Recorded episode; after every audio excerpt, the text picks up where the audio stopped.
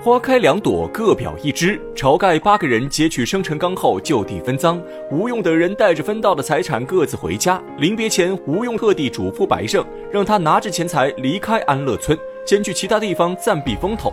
白胜表面答应吴用，可内心却不以为意。他觉得没人会发现自己，于是不听吴用之言，仍然待在安乐村，拿着分到的钱财吃喝嫖赌，大肆挥霍。另一边，谢都管留下两个虞侯在济州府听候差遣，自己带着禁军返回大名府，诬陷杨志伙同贼寇劫走生辰纲。梁中书立刻派人禀告蔡太师，蔡太师听后心中大怒。去年他的生辰纲被人劫走，至今杳无音讯，没想到今年的生辰纲又被劫了。蔡太师决定杀鸡儆猴，严加审查，于是写下一纸公文，限定济州府尹十日内破获此案，否则就要把他革职查办。济州府尹接到蔡太师文书后，立刻召集手下官员议事，其中就有缉捕使臣何涛。俗话说：“大鱼吃小鱼，小鱼吃虾米。”蔡太师让济州府尹破案，济州府尹发现这件案子应该由何涛负责，便勒令何涛在三天内找出线索，否则在他被贬之前，先将何涛赐配充军。何涛也知事态紧急，立刻发动所有手下到处打探消息。可一天时间过去，官兵们毫无所获。何涛愁眉不展，独自在酒楼喝酒，却正遇上弟弟何清。何清专门来找何涛，正是为了给他通风报信。原来吴用等人劫走生辰纲后，这件事在当地传得沸沸扬扬。何清听说是七个卖枣子的山东人犯的案，突然想起他在安乐村客栈时给这几个人登记过姓名，而且当时他还认出其中一人，有点像东西村的晁盖。这何清曾经去东西村投奔过晁盖，与晁盖有过一面之缘。可那时候吴用却说他们姓李，何清心有疑惑，就多留了一个心眼，将这件事暗暗记在心中。如今听到生辰纲被劫的消息，何清已猜出七八分真相，可他无凭无据，不敢确认就是晁盖所为。刚好又听说劫走生辰纲的还有一个卖米酒的汉子，何清立刻想起白胜。白胜在案发前一天刚好输给他两桶米酒，于是他便偷偷观察白胜，发现白胜这几天出手阔绰，果然像发了一笔横财。在他的赌坊中已经连续赌了两天，输了好几百两银子，却一点都不心疼。想到此处，何清觉得白胜嫌疑很大，急忙找哥哥何涛报告消息。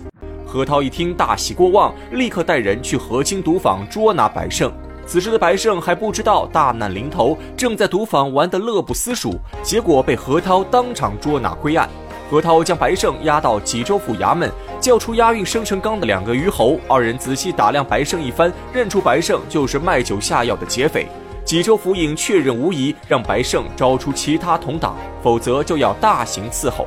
白胜虽然是个无赖，倒也有几分义气，宁愿受刑也不肯出卖晁盖。可济州府尹告诉白胜，他们已经知道晁盖参与此事，让他老实交代。白胜知道事情败露，只能当场承认。不过他只供出晁盖，撒谎称不认识其他六人。济州府尹也不在意，确认晁盖是带头大哥后，立刻派何涛带着二十几个捕快去郓城县找当地县令捉拿晁盖。为了不走漏消息，何涛等人连夜出发。赶到郓城县后，何涛让手下在客栈休息，自己带了公文去找郓城县令。不得不说，晁盖的运气确实不错。何涛赶到郓城县时，正好是上午九点左右。郓城县令刚开完早衙，县令和捕快都回家吃饭休息。郓城县衙空无一人，只留下一个押司值班。而这个押司不是别人，正是及时雨宋江。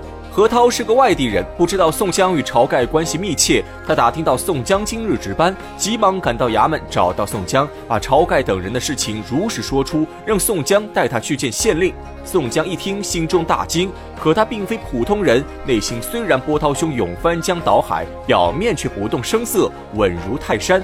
电光火石间，宋江心中已有打算，他决定要冒险救晁盖一命。宋江先找个借口稳住何涛，谎称县令刚刚睡着，而他自己忙碌了一早上，要先回家处理一些家务，让何涛在茶馆中稍坐片刻。等县令升堂后，他立刻来通知何涛。何涛不疑有他，当场答应下来。宋江走出茶馆后，心急如焚，骑了一匹快马，火速赶往东西村。此时，晁盖、吴用、刘唐和公孙胜四人正在晁盖家中饮酒，讨论如何拿生辰纲的钱救济百姓。而阮氏三兄弟分了钱财后，已经回到石碣村。宋江风风火火闯入晁盖家中，将白胜招供一事告诉晁盖，让他赶紧逃离东西村。至于何观察那边，他会尽力拖延时间。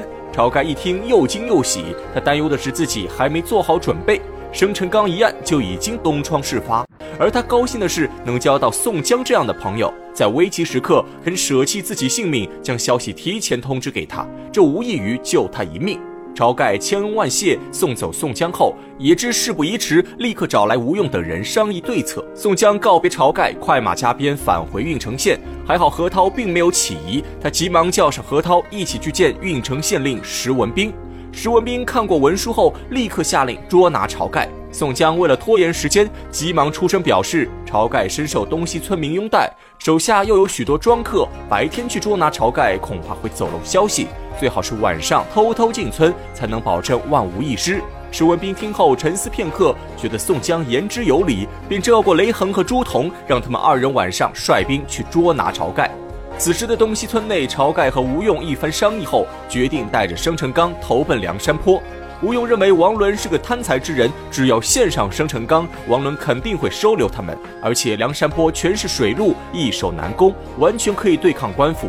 计划定好后，晁盖让吴用和刘唐押着生辰纲先去石碣村，他和公孙胜留下来收拾东西。晁盖将家中值钱的东西全部打包，有愿意追随他的庄客就一起带走，不愿意跟他走的，给他们发点钱财，另寻别处。晁盖收拾完毕，已到深夜。此时雷横、朱仝带着何涛和几十个捕快已经来到东西村，眼看晁盖家中燃起熊熊大火，何观察心急如焚，他让雷横和朱仝赶紧率兵堵住村口，绝对不能让晁盖逃走。